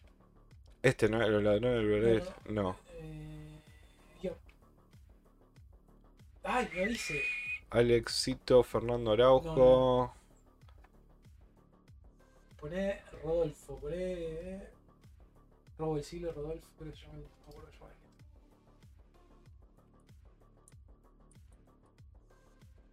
No me acuerdo cómo se llama. Ro- No, güey. Rodolfo. Sin armas ni ese. rencores. El, Ro- el Rodolfo Palacios. Ahí está, perfecto. Lo encontramos. Periodista. ¿Será el de Luis Beldi? No, no era. Era el de No, no, no. Rodolfo Palacios. Rodolfo Palacio y tiene, y tiene eh, justamente el Sin Armas ni Rencores, que es la, la Que frase. la- sin la armas ni frase. rencores. no. Y lo que hace él ahí es como un libro que cuenta el robo a través de diferentes testimonios, que son los integrantes de la banda. Eh, y hay mucha data ahí. En base a esa data que aparece en el libro, hicieron la peli. Cuando uno ve la peli, está totalmente recortada, digamos. Y hay una cosa que me parece muy, muy tonta, que es que lo que juega la peli, es que es como tratarlos como superhéroes, una Mm. cosa rara. no. O sea, Sí, para mí está. o sea, lo que es le muy, falta. es muy difícil el tono. Lo primero que se me ocurre a mí hacerlo del tipo del tono era hacerlo, estamos hablando de- cinematográficamente si se quiere, era hacerlo un policial a lo eh, fuego contra fuego. Yo le hubiese, yo le hubiese, yo le hubiese dado más lugar a los a los personajes. O Sí. sea, como que son tan interesantes los personajes en su Claro. No, el loco este que Bueno, era un fumanchú que un Bueno, día flasheó. pero por y- ejemplo, en ese, en ese sentido, este documental gana en eso. Claro, me imagino. porque Porque, es ellos. para está, mí es eso. es Yo hubiese visto, me hubiese gustado más ver de ellos Eh, en esa situación de sí, sí. el pre, el durante y el después, Sí. ¿no es cierto? Donde por ahí ganan más los, Si los personajes. si vos me preguntás a mí, la película fue un error enorme. Sí. Error enorme. Sí, eh, yo siempre voy a pensar que como mínimo, bueno, por Bueno, lo menos hicieron algo. ¿Sabes lo que pasa? Ahora, ahora que vos viste The Offer, que después la vamos a- seguramente la semana que viene la vamos a reseñar, tiene que ver con mucho que pasa con las productoras en ese momento en las grandes compañías, de comprar derechos. ¿Vieron este libro Sí. que fue un bestseller? eh? Vamos a hacerlo. Este libro cuando salió fue un bestseller. Sí. Muy, muy vendido. Comprémosle, en este caso Rodolfo, compremos los derechos, pues vemos. Y bueno, después, viste, la historia empieza, bueno, llamalo a Peretti, llamalo a Franchella, creo que estuvieron a esto de, llamarlo Darín, no sé. No, no tanto, para mí no es que romantiza mucho el robo, para mí pasa de que al contrario, como que la película se queda solamente en el hecho de, del robo y Sí. nada más. Como que lo único, y hasta, y como que no lo hace tan o espectacular, o Mm. como que no le da una cuestión de que un evento que pasa y, Sí, sí. y ya, ¿no es cierto? Como que, no sé, como que se queda media cortina ahí en eso, pero para ir al baño. ¿Puede Dale. ser? Dame un segundo.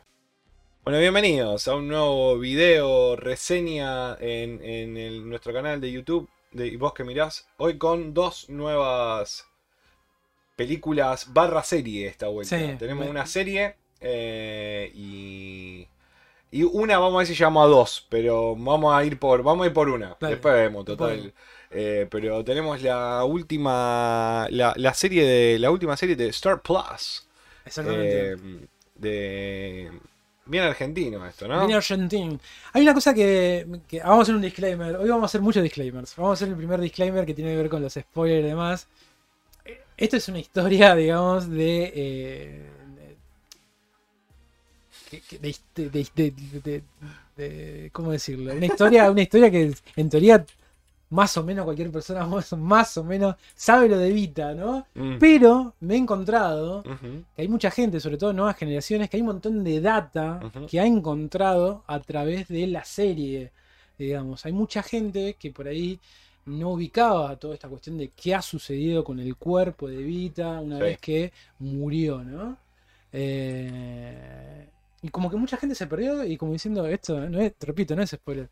¿Cómo puede ser que la secuestraron 15 años y no sabían? Sí, maestro, eso, Bueno, eso yo, pasó en Argentina. Yo me hago responsable. Yo mucho no. O sea, es más, te voy a ser sincero. Creo que no sabía que el cuerpo Mm. de Evita había desaparecido tanto tiempo. Bueno, hay una cosa que yo Eh. el otro día te mencionaba, es que, mm, viste que generalmente pasa más con Perón, esto de las manos, ¿no? Las manos de Perón. En su momento le cort- estamos hablando de una situación De de cortarle las manos a un y muerto. secuestrar y hacer veje- cosas terribles a un cuerpo de una mujer. Bueno, eh, Sí, tremendo todo. Esto pasó, chicos. ¿eh?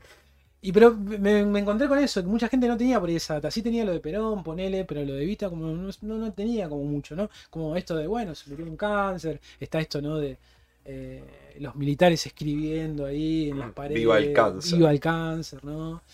Eh, el golpe del 55, pero mucha gente por ahí no, no, no, creo, creo que, no sé, no, esto, no sé, no, se, o lo- Sí, se- sí. se lo, No se- estar. se eh, lo solapó con otra cosa, no sé, o, Sí. se, o se quedaron con otra parte de Evita, con el voto femenino, con un montón de tipo de cosas. Bueno, la cuestión es que... Bueno, también creo que surgió de que también debe haber pasado de que se silenció como un poco esa, esa parte súper turbia de, Sí, sí, sí, obvio. de, de esa situación a propósito, ¿no? O sea, como que. No sé. eh, La... La serie son 10 capítulos, ¿no? No, menos, 7. ¿Cuántos son? son siete. Siete capítulos. Eh, está basado en un libro, en una novela de Tomás Eloy Martínez. Tomás Eloy Martínez, probablemente, esto corre por mi cuenta, probablemente uno de los tipos que mejores que haya escrito acá en el periodismo, ¿no? Eh, una pluma increíble realmente. Eh, yo me acuerdo que hace un montón de años, cuando había empezado a estudiar periodismo, te recomiendan un par de libros y uno de estos estaba Santa Evita, ¿no? Y yo digo, ¿qué, onda con esto? Sí. y, y la verdad que en su momento cuando leí me pareció maravilloso. Y el otro día, justamente en la crack, en la charla, eh, un muchacho eh, no- nos habló de esto de qué pasa con las versiones y demás. Pasa algo con eso. Y es que es eso, es una versión. Entonces hay recortes y ese tipo de cosas. Si vos me preguntás a mí, particularmente de Santa Evita, o lo que propone Santa Evita, o lo que proponía la historia de Tomás Eloy Martínez, está mucho mejor en el libro, digamos. En la, la, la, la- la- la serie est- está rara, digamos, está, está, está como hay un montón de cosas que están re- recortadas. Yo creo que de- el hecho, hay una intención enorme, creo una apuesta eh, una, una apuesta de producción enorme. Se nota que es una serie costosa. eh, en, en la producción participa Salma Hayek, que hay un montón de gente como muy de ese palo. Creo que trataron de hacer la historia un poco más universal. Y en todo- todos esos momentos, todos esos pasajes que tiene el libro, la novela de historia argentina, en este, eh, acá es como que lo sacaron, ¿no? Entonces se quedaron quizás más con el personaje de, de, de- de los militares, sobre todo algunos militares en particular, que son los que básicamente se adueñaron del cuerpo y hicieron lo que quisieron a través de tantos años. Eh, sin embargo, me parece que la, la- la- historia funciona, me parece que funciona en el sentido de, repito, en la versión, si no conoces nada y demás, creo que puede ser una línea ahí como para poder entrar a la historia. Eh, Vos sabés que se me hacía imposible no pensar en la, en la peli que el otro día la habíamos mencionado, la de Esther Goris. Ajá. Que tampoco está mal esa peli. Yo esa creo que no la vi. no la vi. Esa no está mal. Eh, Bueno, a mí lo que me, perdón, Sí. a mí lo que me pasó con esta fue que en cierto punto perdí el eje de qué era lo que estaban contando, ¿no es cierto? Claro. Porque en realidad ahí se, perdón, es un poco peligrosa para los que no sabían nada de nada, porque tiene unos altos grados de ficción medio fantástica la serie, sí. Yo sabía de la fana de las manos, pero nada más, Turbina, todo eso, sí. Me Bueno, mucho lo, más Turbina, lo que sí. hace, lo que hace en la novela, que eso sí lo traslada la serie, ¿qué es lo que hace Tomás Eloy Martínez? Mezcla. Él es periodista. Él en su momento él le había pegado por un extraño motivo. Eso realmente no lo sabe. Él pegó mucha onda con Perón. Él, él era muy joven, Tomás Eloy Martínez en los 70. Pega mucha onda con Perón.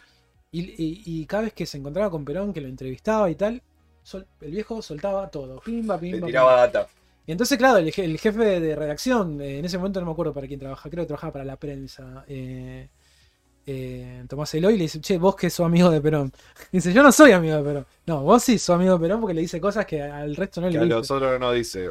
Y entonces, claro, le, le hace, le encarga un montón de cosas y se aprovecha de esa situación. Se aprovecha en el sentido bien, como pasa Bueno, en muchos trabajos. Eso es lo que yo te pregunté.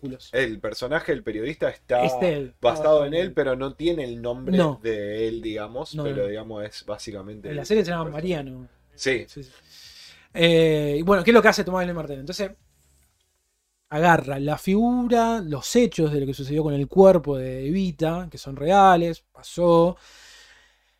Y él tuvo acceso a un montón de data importante de una investigación netamente periodística. eh, y él lo mezcló con ficción. Y con una ficción bastante particular, cercano al realismo mágico. Al realismo mágico que propone García Márquez. Eh, y entonces hay pasajes de la novela y de la serie que son bastante extraños. ¿no? Eh, pero bueno, responde Sí, a eso. Bueno, a mí, a mí me pasó como eso, como que me pasaron todas esas cosas de, de, de que primero perdí el eje de quién era el protagonista, ¿no? Sacando de que se llama Santa Evita la Sí. serie, ¿no? Y evidentemente el personaje se muere en los primeros momentos de la serie y vemos al personaje a través de tipo flashback, ¿no es cierto? En realidad, porque sabemos, al principio pasa eso. Entonces como que la película trata de eso, ¿no? O, la, perdón, la serie trata de eso, de- del evento, de qué fue lo que pasó en ese momento con el cuerpo de Vita y por qué, ¿no es cierto? Pero medio que se. A, a mí me pasó como eso, como que se termina perdiendo un Mm. poco eso en el personaje de, de- de Alterio, es el, Sí, el- el hijo de- el hijo de, Sí. de- Alterio. Eh, que es uno de los que está mejorcito Sí, en, la, en la serie. Porque de vuelta, otra, ¿no? La- las actuaciones también me Están muy pasadas de roja, las actuaciones están todas muy. Está la actuación eh, estándar, poner, están subidas ahí. Sí. ¿Viste cuando algo acopla? Sí. Molesta. Molesta. Bueno, y después el personaje del periodista, que a lo mejor me hubiese gustado más que lo encare como por ese lado, ¿no? Como Mm. vos decís, que agarre un personaje y siga toda la trama mediante ese Mm. personaje, ¿no? Entonces vos como que te agarrás de él y vas. Porque es como que...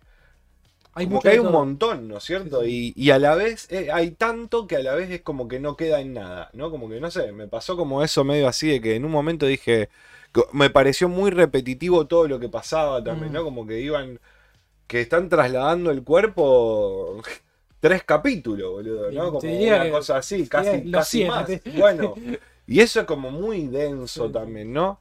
Eh, es muy difícil contar una historia tam- también con un montón de momentos his- con un montón de momentos Hay de mucho tiempo. Claro, es muy difícil eso. Es muy, hay No sé, no hay nadie que lo haga muy bien eso. muy, es muy difícil porque hay mucho flashback porque eh, a raíz de contar qué sucedió con el cuerpo de Evita durante todos estos años, eh, se cuenta el ascenso de Perón, Claro. se, se- se cuenta el vínculo de Evita siendo actriz, cómo, lo, cómo se conocen, el radioteatro, hay un montón de cosas. Bueno, de vuelta, entonces, y después va por ese lado con el que te quiere contar como la vida, de, como que te quiere contar todas esas cosas. Entonces, como que, ¿pero qué me están contando? hay O una sea, ensalada rara.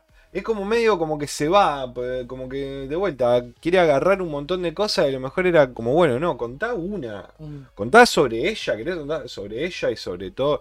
Y a eso le agregás todo lo que pasó después de la muerte, bueno, pero como que. A mí me re, a mí me pareció medio raro que, y no entendí muy bien el motivo por el cual los militares quieren mantener el cadáver dando vuelta. Bueno, lo decía, me lo decía Oscar, ¿no? Eh, Matar el, matar el- el- la idea, ¿no? De hacer desaparecer o profanar un, un cuerpo o hacerlo. O sea, Hacer eso es como solamente, eliminar. so- solamente que, una- que eh, alguien haya fallecido no era matar la idea. ¿no? Claro. Este, inclusive ellos lo mencionan. Nos queremos que se vuelva una santa. Claro, lo que se termina claro, sí, sí, sí. De hecho, el otro día, justamente el otro día mencionamos con, con- con Rodrigo, en el año 70, cu- cuando Montoneros hace su carta de presentación. ¿Cuál es la carta de presentación de Montoneros? Es el secuestro de Aramburu, ¿no? Y uno de los primeros pedidos, que lo matan, uno de los primeros pedidos que hacen es saber qué había sucedido con el cuerpo de Vita. Estamos hablando del año 70, el cuerpo recién lo restituyen en el 72. Mm.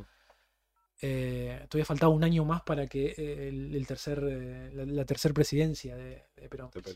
Eh, y entonces ahí es, es eso. Y después, bueno, esto, esto sí ya es, terreno de, de, spoiler, así que no lo vamos a mencionar, pero más allá de eso, de matar la figura, como decía Rodri, de matar la figura y de, de, de de eliminarla por completo. Es como si los militares en ese momento hubiesen podido entrar casa por casa y prenderle fuego a toda la foto y lo hubiesen hecho. Claro. Eh, también están las particularidades de las de los, de, las, de los militares que tenían a cargo que son bastante particulares y tenían sus propios mambos Claro. con Evita. sí, sí, eso es, eso, bueno, eso es lo, lo tampoco va por ahí la serie. Claro. O sea, como que no lo, no lo aborda y te lo hace sentir de ese punto, ¿no? Como que lo toca en algunos momentos. De hecho, No, el esto, tema esto- de- esto no es spoiler, pero por ejemplo, el equipo que se elige para hacer toda esta cuestión de, de profanar el cuerpo y de, de- de llevarlo y tal, de tenerlo en diferentes lugares y tal, es bastante particular el equipo. Sí. Y fue elegido por esa condición. por estar así de loco. Sí. Bueno, eso yo no lo entendí también. Claro, es imposible de donde se lo mire. Ahí está el gancho. Si lo errás, hay un, enterrás, hay, hay un santuario. Si lo que más la volvés martín imposible borrar la vida. Claro, obvio. De hecho, bueno, ya, de- ya la idea. ahora están en Chacarita ya, ¿no? Está, Sí. está en, el, en el- en el lugar donde está toda su familia y hay un, eh, tengo entendido, creo que lo dice la serie, hay Placa. una placa de, para que no pase. Claro. Sí, sí, es- es- ya la idea es como loca en el sentido de querer hacer eso de una forma tan... Bueno, no, venimos de los militares, de, de Hitler eh, quemando libros, ¿no? Esa cosa de quemar el arte, eh, es muy loco porque en realidad lo querés eliminar por completo para que ya deja de existir en, en cierto punto. ¿no? Hay O sea, un detalle, hay un detalle que me parece interesante, lo cual muestra también lo- el gran periodista que es Tomás Eloy Martínez, que hay mucha data del cuerpo. A ver, siempre se dijo, se dijeron un montón de cosas que es lo que sucede con el cuerpo. La data que aparece en, en- en la, en la película, que también aparece claramente en el libro, esa data solamente llegó a Tomás Eloy Martínez. No. Hay momentos en esos. Eh, ¿Cuántos son? Eh, 17 años. Hay momentos que la historia oficial se pierde y no sabe qué, qué sucedió. Eso sí lo sabe. Tomás Eloy Martínez eh, Lo retoma, lo re- agarra. agarra lo todos esos fragmentos que, que, que- que no, no estaban en ningún lado, que no se supo. Y demás, el, eh, Tomás Eloy Martínez lo, lo- lo toma. Entonces es muy loco el libro, porque el libro tiene un gran elemento de, de elemento fantástico, Claro. de realismo mágico, pero tiene data de, Verdadera. verdad, demasiada verdadera, ¿entendés? Y de investigación netamente periodística. Los elegidos son elegidos porque están re sucios y no por y no pueden zafar si se mandan acá. Están pegados de la misión sí o sí. Claro, bueno, eso Bueno, esa era mi pregunta. Yo lo había entendido así en su momento, pero a la vez era como que estaban haciendo una tarea medio importante. Digo, están poniendo unos loquimbas esta tarea importante. ¿Qué, pues, pero, pero qué- esta- qué- por esa condición. Claro, para poder tenerlo enganchado con algo, ¿no? O Ujú. sea, sí, Bueno, bueno. toda esa data la, la tenía Tomás Eloy Martínez. En su momento la gente lo que tenía el saber popular, si se quiere, era, bueno, los militares se encargaron. Bueno, ¿quién, Bueno. ¿qué militares? ¿Quién estaba? ¿Cuántos eran? Bueno, era porque, era porque también él tenía, tuvo acceso, por lo menos lo muestra en la serie que llega al alterio, ¿no? Sí, sí, sí, Eh, sí, sí. Como que al final termina como hablando con él. Sí, ¿no? sí, Esa sí, cosa. Spoiler. Es que eh, en su momento Tomás, eh, Tomás Eloy Martínez era, eh, y era, el, era el periodista estrella. Eh, La viste Torna vos, ¿no? Entiendo que sí. eh, estoy, porque preguntaste antes si era con spoiler. Como preguntaste si era con spoiler, pensé que no la habías visto y la querías ver, pero la viste. Eh, ¿Te gustó vos? Eh, ¿Te pareció? ¿Qué, qué te pareció? Eh, como, como, como, como elemento de entretenimiento. Ah, estoy, estoy mirándola. Bien, bien. Eh, ¿y qué te parece? ¿Hasta ahora te va? ¿Hasta cuánto capítulo viste? ¿4, 5, 2, 1? Eh, el de Merlí, ¿no? Eh, Sí. El viejo de Merlí. Sí, sí, sí, sí, sí. Eh, El gallego encargado de, creo que 3 o 4 por la mitad voy. Bueno, Bien, claro. el encargado de embalsamar en su Embalsamar momento, a- sí. por pedido de Evita. ¿eh? Bueno, eso también, perdón. Y lo de. Y lo de. mm, los cuerpos. O sea, porque viene, los cuerpos vienen por el galle, por el español. Sí. Porque él. pero- ¿Y eso quién se lo pide a él? Eso, no- esa es la parte Eso que- no se sabe, eso ¿no? se sabe. Eso es re- porque, o sea, por, fue como por una decisión medio. de Yo creo que son- él. eh, yo creo que es parte de los militares.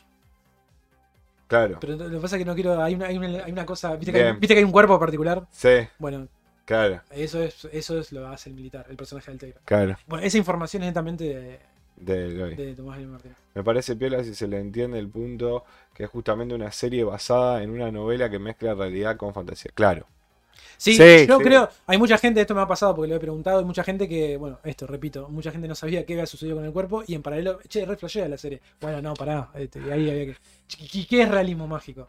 Bueno, ahí hay toda una serie de, de- de- de cosas para explicar. Bueno, y otra cosa que me, me- que me molestó, que es lo que veníamos hablando la última vez, que es que está demasiado bien filmada para la época que representa. Entonces como que... Sí, sí, ya- Como que esto se- tiene todo tan alta definición que como que no me lo creo, ¿entendés? O sea, eh, Son muy nada, es una estupidez lo que estoy diciendo, pero es como que hay una parte de la inmersión que no, no te deja, no te deja entrar porque, no sé, porque lo ves tan bien o te, visualmente de algo, a mí me pasó, ¿eh? me, me, me, me lo. Me... Pero hay algunas partes que tiene Que eso, ¿no? como- Hay algunas partes que están en blanco y negro, que Sí. también me gustaron, que estaban como bastante bien.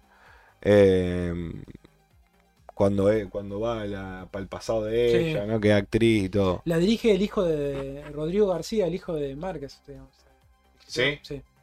Todos los capítulos son dirigidos por él. Me parece No, que este- va sí, hay algunos, cambiando, sí, ¿no? va cambiando. Él es como el realizador general, digamos. Excel- Excelente el concepto de realismo mágico. Sí. Bueno, fíjate que es muy loco esto, porque, por ejemplo, acá en Latinoamérica, eh, el, el- el padre es García Márquez, Claro. eh, del realismo mágico con 100 años de soledad y toda su historia, y el hijo termina siendo... Termina dirigiendo. Sí. Bueno, de hecho, esta novela sale en el año 95 por Planeta. Eh, en ese momento Tomás Eloy Martínez vivía en Estados Unidos, había decidido irse allá con su familia. Y, y- esto es muy loco. La gente de Planeta le había hecho un adelanto. Y él no, tenía- no había terminado la novela. Tenía un montón, era, era su gran obra de los 70, Mirá, pero no decía. no- Nunca la terminaba. él, él tenía un montón de datos, él no sabía qué hacer. Dice, ¿qué hago? Netamente ficción, hago un libro de investigación periodística, tenía todo y, y estaba dando No, vueltas. no vueltas. sé. Y él era, era muy fan de García Márquez. García Márquez. Y dijo, no, le voy a meter el realismo mágico y se mete como protagonista él, Bien. la figura del periodista. Entonces, a raíz de ahí se manda a escribir, se manda a escribir, a escribir. Y en su momento se lo, se- él le manda el manuscrito a, a, a García García Márquez y le encanta a García Márquez. Y en ese momento está la anécdota, viste que en los libros ponen como siempre alguna reseña o algo, un sobreimpreso. Y está, lo está un- una frase de García Márquez que dice, este es el libro que siempre quise leer. Ah, Y el libro en su momento se vendía así. El libro es muy bueno, boludo. Es Wow. muy bueno. Y el hijo termina siendo la, la serie. Muy, Qué loco. Las vueltas de la La vida. vuelta de la pita. Bueno, así que esta se ve por Star Plus. Nosotros la vimos por Cueva.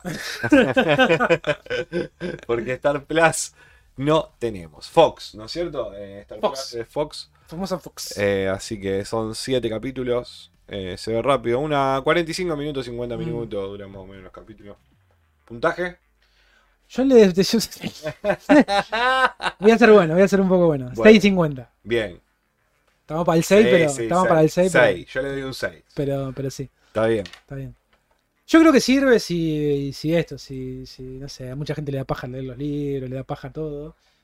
Te viene una serie y más o menos va a entender. Bueno, Pasa que es una serie, te repito, con muchas particularidades, porque tiene el elemento- Yo, yo creo que por ahí también sirve para gente que, ponele, yo no, no, no- a veces no sé si juega en contra o no, pero por ejemplo, para gente que sabe de la historia. Ah, Entonces decís, bueno, mirá, mirá, o te interesa la Mm. política y de un lado como que tenés eh, los elementos de eso. Entonces, ahora alguien que para ver algo, eh, tipo recomendarme qué ver y no le recomiendo esta. ah, Eh, te te recomiendo. deja ver si la mirás predispuesto a ver. Claro, claro, como Claro. eso. O sea, si, si hay alguien que no sabía y le interesa la temática de lo que se habla, por ahí enganchado un toque. Pero si no, medio que.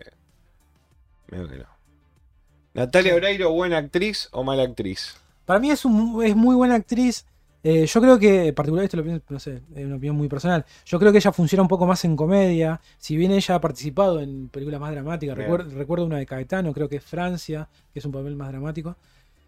Eh, Guacolda estaba ella también, ¿no? En Guacoca, el Guacolda estaba ella, Sí. ¿no? Sí, ellos son un papel un poco. O sea, tiene una tecla del drama. Yo creo que por ahí acá no estuvo tan bien dirigido. Mi, cri- Bueno, mi crítica. Ah, había, yo la vi muy, media solita. Está media, sí, a mí, Remán- me- a mí no me gustó media- mucho. sí. Está esa también que habíamos visto, Las Rojas, creo que se llama, que está con Mercedes Morán. Sí, Que también vimos el tráiler y. ya cuando ves el trailer vos decís, malísimo nuestro. ¿Por qué? ¿Por qué? O sea, si te interesa conocer más de Perón, ponele, empezar Hace bien de fiambre. No, lo que pasa es que hay mucho flashback, entonces no siempre está como durita y quieta y blanca, sino que hay como mucho flashback. Eh, Hace bien de muerta. hace bien de muerta. Se lo llevó al extremo el papel. Así que, bueno. Bien. eh, O sea, ah, o sea, para la gente que le preocupa la actuación de Natalia Oreiro, hay que decir que esto es una frase que es muy cliché, pero acá aplica perfectamente. Va de menos a más. Va de muy menos, de muy Bien. menos Bien. a más o menos, pero, pero eh, así. Por lo menos eh, asciende. digamos. Sí, sí, sí. Sí, qué sé yo. Así que bueno, eh, Santa Evita. Eh, y también vimos, eh, empezamos por esta. Dale. ¿O querés? sí, porque la otra, bueno, no, no llegamos. Después la dejamos. ¿La de dejamos? Sí, después la vemos. Después la vemos. Después la hablamos, total. Podemos Bueno. hacer eso. Podemos tener nuestro nuevo capítulo, nuestra nueva reseña nunca, que nunca va a salir al aire. Eh, la película de Elvis salió. Escuché que la semana que viene ya sale la de la de Maverick. Vamos. En sí, no, creo que nunca esperé tanto una película como Sí, esa. O sea, sí, espero que sea buena. Bueno, acá, como hicimos con Evita, vamos a hacer un disclaimer. Otro Un disclaimer. A ver, la figura de Elvis es tan icónica, tan emblemática, que es muy difícil meter la historia de un tipo tan grosso. Bueno, esto, esto depende mucho de la opinión personal de cada uno, ¿no? Pero, este- este- repito, una figura tan emblemática que poner todo eso en una película de 2 horas 40, que si bien parece mucho, en realidad para la historia de Elvis, la figura de Elvis, es poco. Es digamos. pues sí. Eh, y entonces, como es son personajes, son en este caso una película, ¿no? Muy difícil de encarar. Porque es obvio que van a quedar un montón de cosas afuera. Le tocas, eh, tocas el rey del rock and roll, maestro. Estás- te- entonces, siempre esta- estas películas pi- empiezan con drama. sí. Que quién es el actor, que no se parece, que no sé qué, de qué lado lo van a encarar, es necesario. Entonces, to- con todo ese hate generalizado, que muchas veces es- está bien, digamos.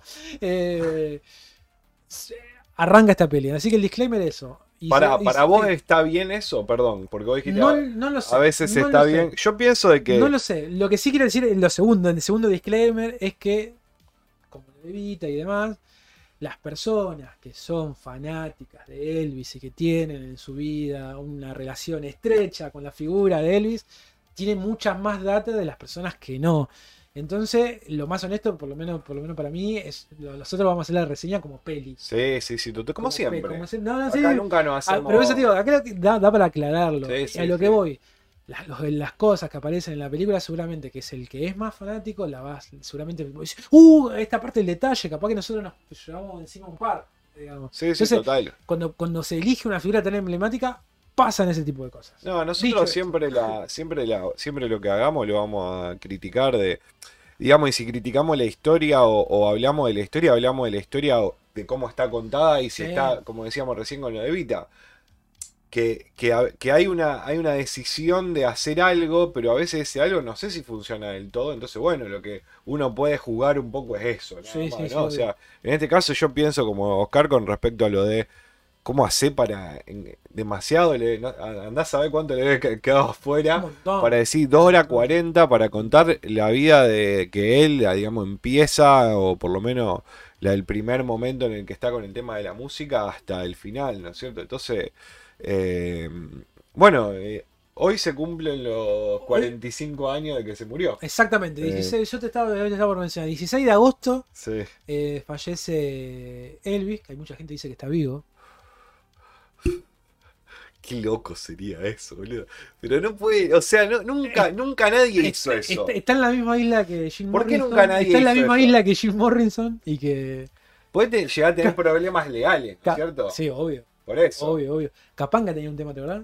Elvis está en Córdoba, era. Elvis está en Córdoba. baila cuarteto, no sé qué. De una. Eh, bueno, pero bueno.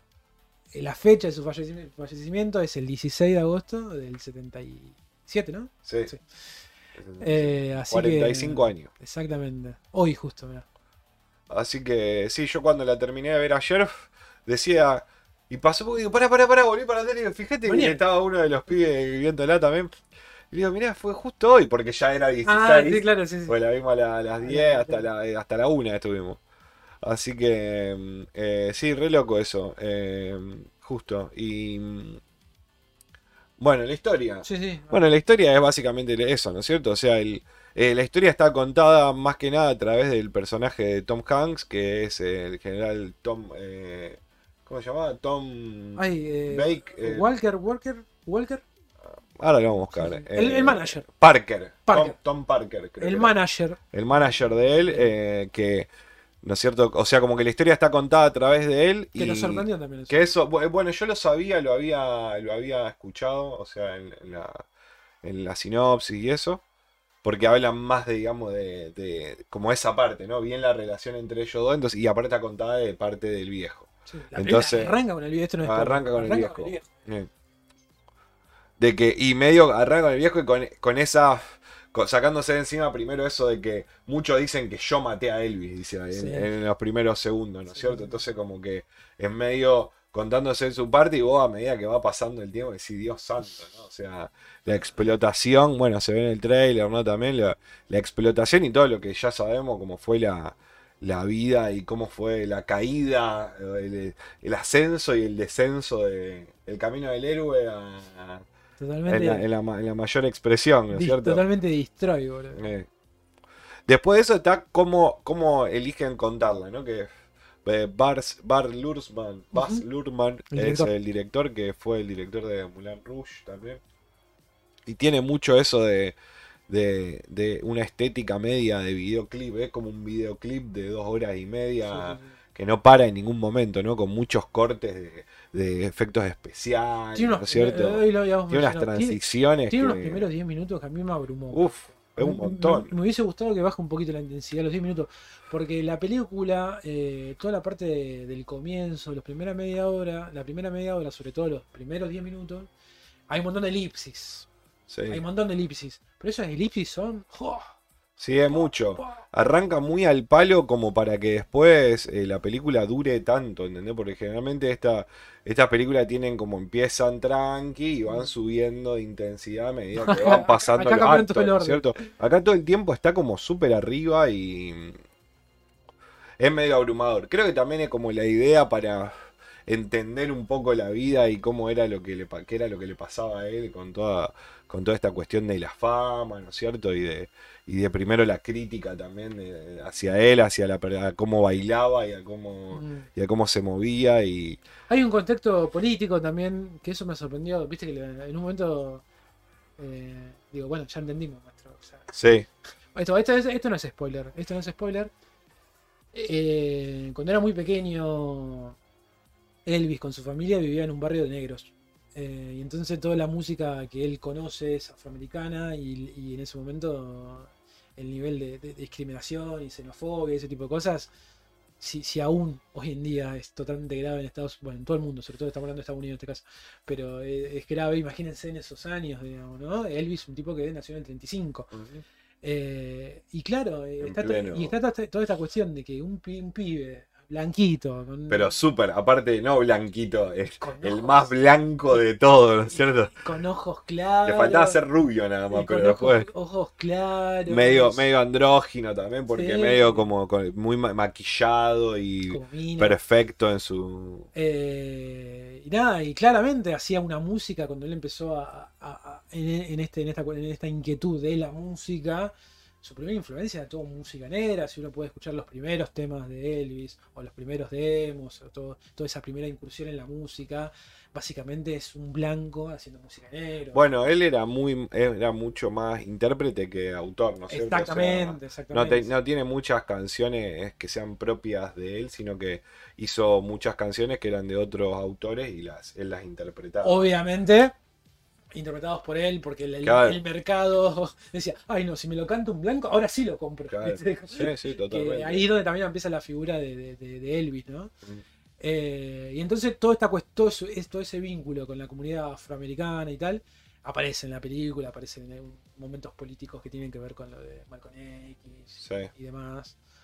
Que yo sabía que era así, pero la peli me parece que lo, lo, lo muestra, sí, sí, lo muestra un poco más comprometido con la involucrado y, y pero también y también muestran como una como está como la actitud esta de del, del personaje que vos decís eh, lo que pasó con Paulo Londra digamos no así esa cosa de, de cómo es el sistema capitalista de, de- de la industria es súper predatorio pero a la vez como vos como como intérprete estás preso y vos decías hasta cierto punto, ¿no? Yo no como que no lo, no lo, no lo termino de entender tanto, decir, che, bueno, amigo, no, te- no estás viendo al, al- al- el famoso amigo date cuenta de, de- de- Sí, sí. de decir, che, no, te, no estás dándote cuenta de que esto está...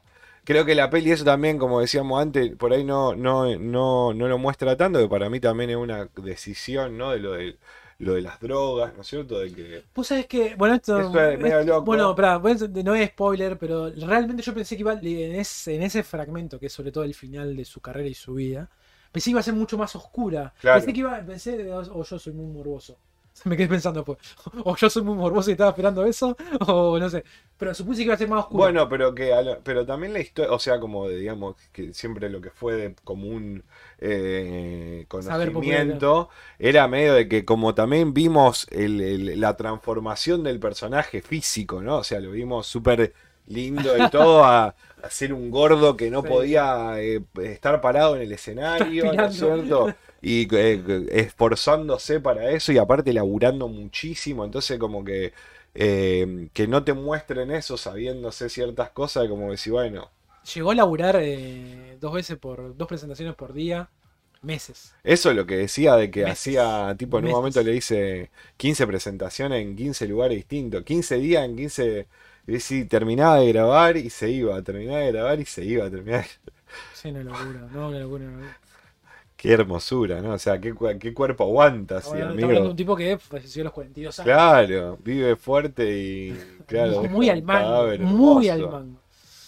Bueno, entonces está toda esta cuestión, un poco lo que contaba Rodri, esto de, de- su, su- vínculo, con la, vínculo con la música, la cuestión del manager, Mm. diferentes hitos que tienen que ver con su participación en, tel- en diferentes especiales de televisión, que también son muy conocidos. Eh, Sí, eso era. su Todo esto es fantástico. su matrimonio, eh, la, Bueno. cuestión, la cuestión familiar, Bueno, muy Martina, fuerte. Martina me preguntaba, porque a Martina le, le gusta mucho. Bueno, va a ser muy interesante que la vea ella. Sí, y ella me preguntó como una cosa diciendo, aparece Wanda Jackson. Wanda Jackson en esa época era como casi como Elvis, digamos, pero en femenino, Sí, sí, sí. con su claramente con una popularidad mucho más menor, pero no dejando de ser como la- una grosa. en- Es la chica que aparece en el coso, ¿no? No. Eh, no lo sé, creo que no. O sea, para mí no le dan como cierta importancia porque aparte era como antes de que él se case, Ah, eh, era como su pareja media de que estaba pero no estaba. yo creo, yo particularmente creo que es la chica que aparece cuando él vuelva al barrio. Eh, no, porque esa era la novia de él. Esta era cantante como él. Eh, Ah, es como una historia ahí media Ah. que bueno, eso de vuelta por ahí es, es una cosa muy muy, precisa, muy precisa y cortita que a lo Sí, mejor no tenía tanta relevancia en la historia, pero que a la vez era parte de una historia, ¿no? O sea, cuando ella era joven. Sí, sí, sí. eh, Estamos eh, hablando de que era totalmente adolescente cuando su manager lo, lo, lo capta, digamos, esto es una palabra muy, muy particular, pero lo capta. Eh, muy pendejo, muy pendejo, muy pendejo. Muy loco. Y claramente después el deslumbrarse por un montón de cosas. En su momento cuando Elvis tenía 20 años, tenía básicamente tenía el mundo a sus pies. Es re loco eso. Tenía. Bueno, también hablando de esta cuestión social, ¿no? Porque Sí, eran de, clase eran de una clase súper baja, que no tenían, eran un montón de hermanos que, que los padres tampoco eran muy ávidos de Sí, sí, mentalmente en cuanto a rapidez, ¿no es cierto? Porque el padre, la madre muere cuando él se va a la guerra, ¿no? Eh, y el padre eh, estuvo, eh, estaba cuando él falleció, entonces como que el padre, los hermanos también Sí, estaban dando vuelta. eh, pero bueno, sí, súper triste, como, como te- no, ah, yo no llegué tipo a, a emocionarme a ese nivel medio así de muy sentimental, pero como que en un punto de decir, qué bajón, ¿no? Esta cosa de wow, qué, qué verga esta cosa que le pasa al... Por, por eso, ¿no? Por no interponerse un poco, por decir, bueno, freno todo, che, no, paro. eh, Sí, también hay que, hay que reconocer esto. soy Elvis. Sí, No tengo plata, alguien me va a dar Alguien me va a plata, dar. ¿entendés? No hay, sé. hay una cosa que, que es muy particular, por eso es tan icónica la figura de Elvis. Es probablemente el primer tipo eh, de creación de fandom. ¿no? Mm. Hay una cuestión que se da en los 50 y a, part- a partir de los años 50 en adelante, en el mundo, pero en este caso en, en Estados Unidos, que eso tiene que ver con una concepción histórica y social, es- son las primeras generaciones de clases bajas que tienen acceso a poder estudiar, a conseguir otro tipo de trabajos. No por nada de ahí salen un montón de cuestiones que tienen que ver con eh, los, los locales de comida rápida. La gente por primera vez tiene la posibilidad de comprarse un auto, tiene la posibilidad de comprar discos.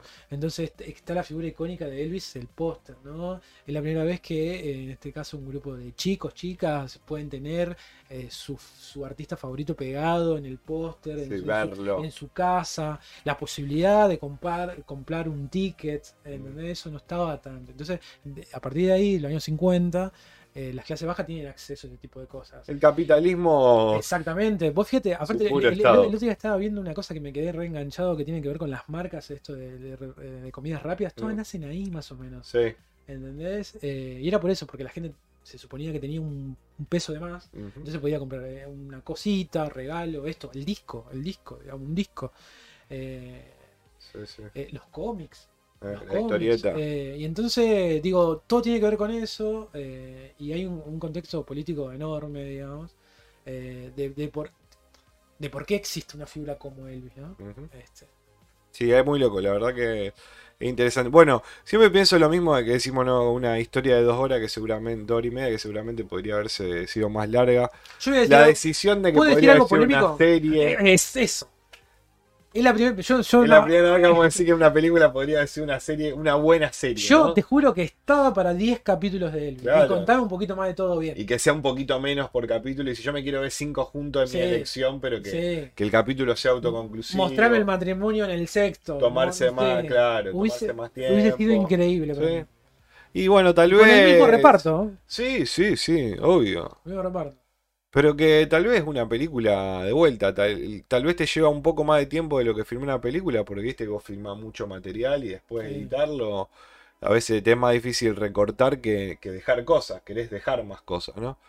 Pero tiene muy, tiene muy buen tratamiento, digamos, visual en cuanto a mucha pantalla verde, hay Sí. mucho CGI que, que, que bueno, a veces está bien usado, a veces sí. está un poco exagerado. eh, hay, hay momentos donde, donde interviene mucha gente, ¿no? La multitud y fans. Que Sí. está como bien realizado y en un momento que después que se nota que está. está- Bueno, a mí él me, me, me, me- gustó, me pareció que estaba como bastante bien, más allá que por ahí haya una cosa con, con lo no parecido, eh, pero eh, me parece que en el habla, ¿no? En las expresiones está como de vuelta, yo no lo...